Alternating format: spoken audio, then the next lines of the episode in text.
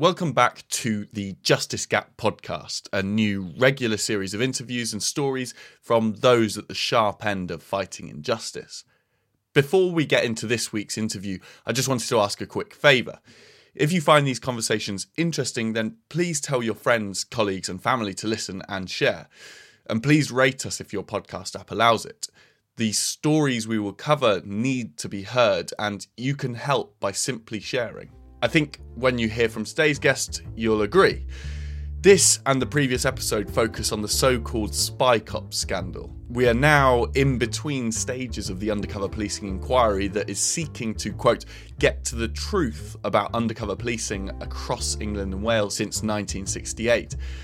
I spoke to two core participants who themselves were victims of unjustified state surveillance, both with very different stories to tell of how undercover policing has affected them. In last week's episode, we heard how undercover police degraded a grieving and campaigning mother in Sukhdev Reel.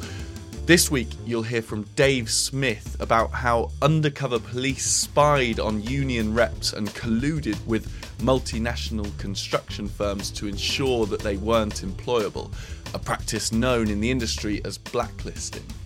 Dave starts with a simple explanation of what blacklisting looks like in practice.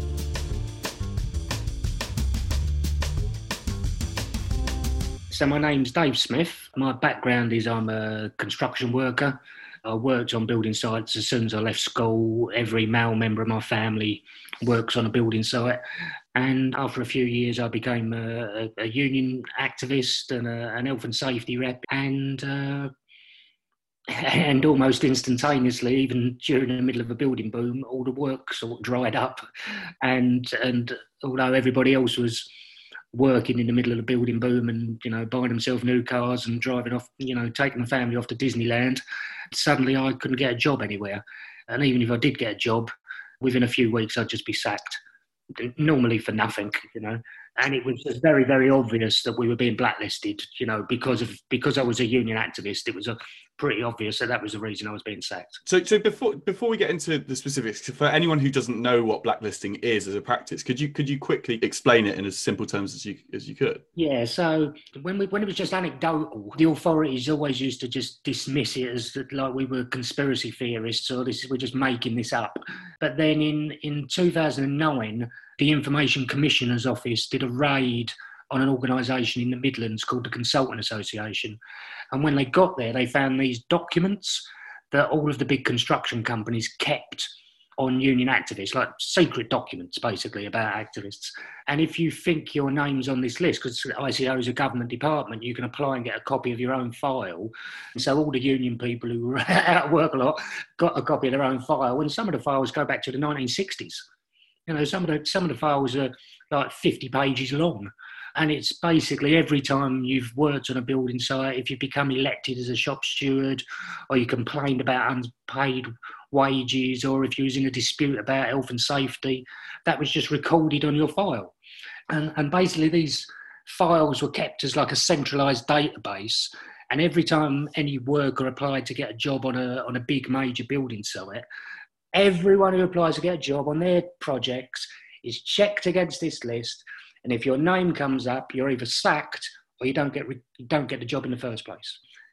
And and the companies who are doing this are like Sir Robert McAlpine, Skanska's, Balfour Beatty, Carillion, all of the big multinationals were involved in this. So, so, so this was a pretty widespread operation then. Oh God, yeah. Let's take the Olympics for example, because the Olympics was the year that the Consulting Association was closed down. So Sir Robert McAlpine Limited were building the Olympic Stadium at the time, and every time they checked a name on the list, it cost them £2.20. And their last invoice was for £28,000. Wow. So this isn't a couple of managers having a chat with people in the pub after work. So if, so, so if I'm sorry, if I'm sorry, uh, just just to just to be completely clear. So if, if you're uh, a construction worker and you raise a complaint about a health and safety hazard on site, and perhaps you speak to a union rep, do you think that would be you would be marked down on the on the blacklist for that that kind of behaviour? Is that what you're saying? Sometimes, yeah, yeah, that's exactly it. Some of the stuff that's on there is just ridiculous. What would happen is a manager on the building site would pass the information up to the director and then the director would pass it on to the uh, the directors are called like main contacts for the for the consulting association. But it's basically whatever a manager on a building site thought was relevant. So there's one of my friends, George Fuller, is a bricklayer. One of the things on his blacklist file is that he was doing a petition in the site canteen against homelessness. So he's literally doing a petition against people being homeless and that we should build more housing. And a manager has thought that's, you know, sinister enough to send up information and that appears on his blacklist file. One of the people on their file said he wore an anti-Nazi League badge and was assumed to be a sympathiser. So literally, you're meant to be anti-Nazi. if he wore a swastika, I could understand it, but he wore an anti-Nazi League badge, and that was enough to get him reported and his name to be put on the blacklist. And can you tell me about your file? Yeah, my blacklist file starts in uh, 1992, and the very first thing on my file is the fact that I was involved in a dispute over several weeks' unpaid wages. So literally, people hadn't been the paid. the cheek of it. yeah, I know. And so because because there was a dispute about unpaid wages, that was enough to get me on the blacklist file. And then after that, pretty much every every job I had in the in the next ten years was recorded on my file. Really? Yeah, and I was just sacked repeatedly. So. And you know, I'm not the worst. Far, far from it. There are people who are treated mm. much worse than me. But you know, there were three thousand two hundred files that they found. You know, as I said, some going back to the 1960s. This is systematic industry wide blacklisting by multinational corporations. so, yeah. Can you tell me about the effects that this practice of blacklisting um, can can have on an individual? Well, that's that's really the the rub of it. Because if all they were doing was keeping files on you, it's a bit creepy. But so what, you know? Mm. But what they're actually doing is stopping you getting a job. You know, what they're actually doing is stopping me paying my mortgage. You know, stopping stopping other people, you know, sending their kids on school trips and that kind of stuff. If if every other builder you know is earning loads of money and has got work coming out their ear holes, and and you can't get a job or you can't hold down a job for more than two or three weeks, and, and suddenly you're defaulting on your mortgage when everyone else is, you know, as I said before, buying a bigger house or buying a big car, then inevitably that leads to tensions in the families. And people have got divorced because of this. You know, the kids don't go on school trips, the kids don't get the new trainers, you know, some of the some of the wives and the partners of blacklisted workers have talked about having to have two or three jobs in order to pay the bills. This is in a building boom, in the middle of a building boom. I, I, I worked on the um, I worked on the Jubilee line extension in the late 1990s while I was working there, there was a dispute about health and safety on, on the job. At London Bridge Station, there was a fire alert, and all of the workers working underground never got uh, evacuated because there was no fire alarms down there. So there was a bit of a dis- I mean, this was literally only a, a, year or so after the King's Cross fire. So right. it was like, you know, you know, fire on the underground was like a big thing in everybody's mind at the time. And so the workers said, well, we shouldn't be down there without fire alarms. Why are they not working? There was a bit of a dispute. All of those workers who were involved in that dispute got put on the uh, blacklist.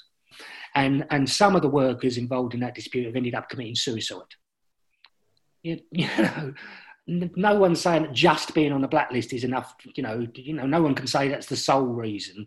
But long periods of unemployment, family tensions, when, when other people are doing well, can't be good for anybody's mental health. And you know, you've got to see this as a contributory factor for, for suicides. But also, um, if if if the big construction companies are deliberately sacking and deliberately victimising union safety reps who, by law, are meant to have legal protections to raise concerns about health and safety, and they're getting sacked, and everybody working on the building site can see they're getting sacked, then that sends out a message to everybody else as well. Shut yeah. your mouth or you'll be sacked. And you end up with a situation where there's this sort of climate of fear where people are a bit, you know, get up that scaffolding even though it looks unsafe. Oh, there's only asbestos, just chuck it in the skip. And if you complain about it, you'll be sacked. And, and that's one of the reasons why the construction industry has got the worst fatality rate than any other sector in, in the British economy, you know, over year after year after year, because the big multinationals who are meant to be the setting the standards have historically specifically victimised people who've raised concerns about health and safety. You know. So, so this kind of small action, well, small action. It's obviously a big, big action, but essentially, it's a, it's a kind of profit-driven, I assume, profit-driven action, which is let's make sure people who are kicking up a fuss, costing us as the construction company lots of money, let's make sure they're they're discouraged from doing so and unhireable that has wide implications for health and safety because it's not just them who are perhaps putting off complaints. There's also people who maybe aren't union reps who would say something previously. Now they're not because they're seeing colleagues being sacked for doing so. And it's and then so it's just this, it's it's such a scandalous practice really, and it's such a dangerous practice. I, I want to move on to talking about finding out that the state was almost colluding, like colluding, I guess is the, is the right word, in in this practice of blacklisting. Firstly, how did you find that out, uh, and then what was that like? Yeah, yeah, the, the, the that that a big employer, you know, didn't like me. I get because you're absolutely right. What I'm doing by being a safety rep, by being a union rep, is trying to get my members better pay and a safer workplace. It's going to cut into their profit margin, obviously. So I understand why a big employer might potentially uh, not like. I don't think I'm doing anything illegal. I'm standing up for what you're told to do. But nonetheless, if you do it efficiently, you're you're probably going to reduce the amount of profit the company's going to make. So so I, I get why they might not might not like me, but none of us, when we this started off, thought that the police would be involved, but they are. That's that's the beginning and the end of it. They are. How we found out, almost by luck, than you know, more, more by luck than anything else. Uh, my case was against Carillion, and the, the Information Commissioner's Office had got documents about me and documents about Carillion, which we wanted to see at the court case. So we got a, what was called a third party disclosure order to go and see the documents. And when I saw that basically I was allowed to sit in front of every single blacklist file and, and read all the blacklist files, and it, it's just instant. You can just see stuff on it where it's, you know, how on earth would any manager ever know that? You know, because the main way that the information gets on there is that it comes from a man, you know, as I said, if I complain about asbestos and that's on my file, I know that a manager on a building site has told that to someone that's on my file. But there was information about when people were leaving the country, who they were visiting. There's an example where it appears on three people's, three blacklisted workers' blacklist files, where it says in November 1999, these three workers were observed by the police on a uh, counter demonstration against the fact that the National Front lay a wreath at the cenotaph on Remembrance Sunday. And you have to literally say, well, how would, how would a manager on a building site know that? You know, that's just literally tell me how a manager in a building. So I was just passing by and happened to see these three, these three construction works and think, oh yeah, oh look, they're on the counter demonstration. And in fact, we put in a complaint to the police, and the police set up their own internal investigation about the police involvement in blacklisting. It's called Operation Reuben. And Operation Reuben basically says yes, on the day, these three workers were observed by the police, and that information was put onto their special branch file on the same day. And literally one or two days later, it appears on the blacklist file. So when we started off, it was a bit like that. But as we've gone on and gone on, we found out even more. Uh, around the same time, in the uh, sort of late 1990s, there was a carpenter who I knew. He was a member of Hackney branch of UCATT. His name, when I knew him, his name was Mark Cassidy. He, uh, he turned up on picket lines with me. I've been to meetings with him you know, because health and safety is such a big issue in, in the construction industry, there are lots of rank and file safety campaigns. One of them, Mark Cassidy, was actually the chair of the safety campaign and used to write letters out to various union branches on behalf of the, the safety. His real name was Mark Jenner, and he was an undercover police officer from a police unit called Special Demonstration Squad. And he was deployed in East London for five years and during that five years, he was a member of Hackney branch of UCATT, the Construction Workers Union. His union subs were paid for by a bank account set up by a special branch. He lived with a, a National Union of Teachers activist, a, a, woman called Alison, for five years. They're going to have kids together. They went on holiday together, you know, uh, around the world. Um, in truth, he was an undercover police officer, and he was already married with kids when he was when he was living with Alison basically was spying on trade unionists. You know, I mean, they can dress it up all they like. If you if, if special branch set up a bank account and you join a trade union, you turn up to meetings, you turn up to picket lines and conferences and that, and this is spying on trade unionists for being for being trade unionists. You know, and and this is what the state does. The state isn't neutral.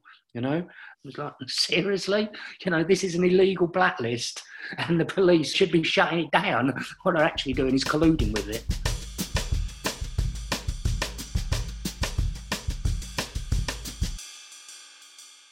I mean, so, so obviously there, you'll have you'll have heard this kind of point before.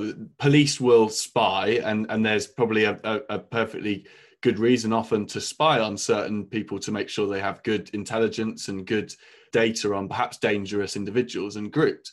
I, I, want to know what at what point does it cross that line from legitimate spying and, and surveillance?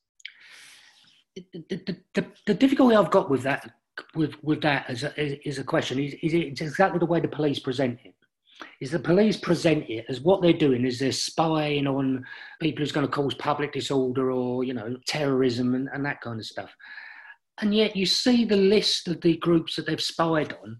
They've spied on Labour MPs. They've spied on anti-apartheid. They've spied on campaign for nuclear disarmament. They've spied on the women's liberation movement. They've spied on trade unions.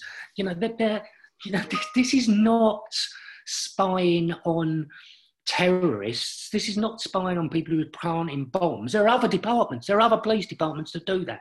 What this is is gathering intelligence, gathering intelligence on people that the upper echelons of the British security services and the British political policing units consider to be a problem. You know, you've you've spoke to Sukhdev Reel, you know, the, the mother of Ricky Reel, uh, you know, a, a young Asian student who was murdered by racists, and the police was spying on her family. I mean, there, there reaches a point where the police you know, the police justification for this just doesn't hold up. You know, this is political policing. If this was going on in any other country around the world, the BBC would be talking about secret political policing units spying on dissidents.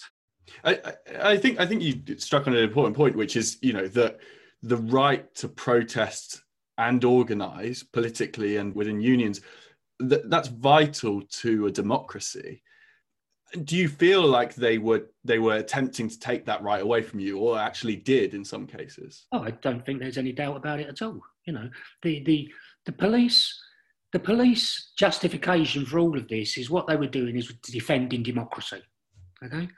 If you're spying on trade unionists and passing information about trade unionists to big business, you're not defending democracy, you're defending capitalism.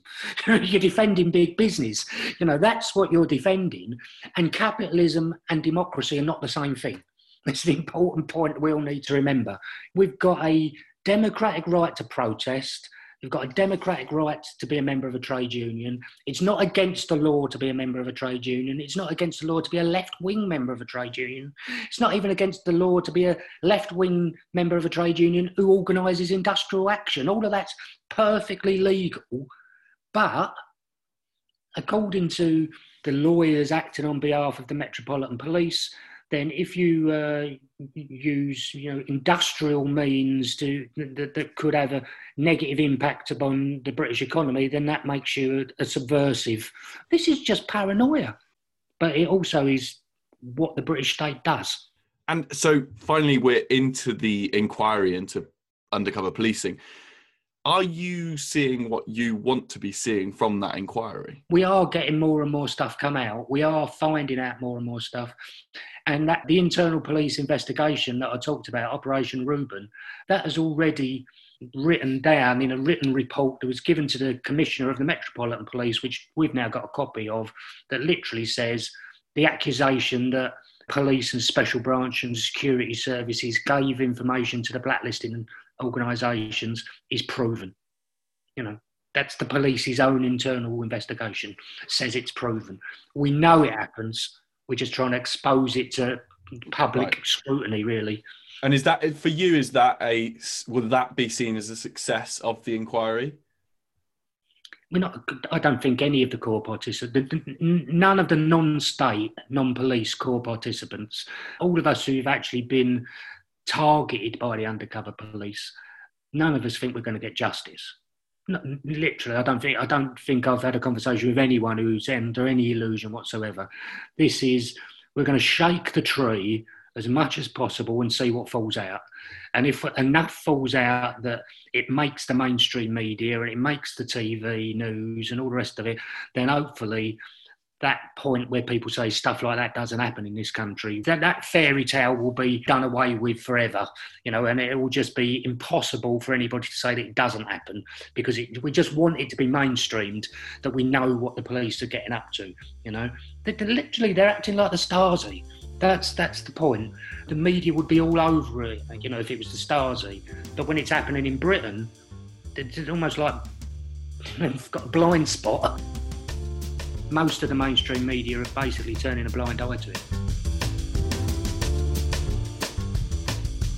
Thanks for listening to the Justice Gap podcast. It was produced by me, Calum McCrae, and the theme music was made by Oscar Ralph. Again, please subscribe, rate us if your podcast platform allows it, and please, please share among your friends.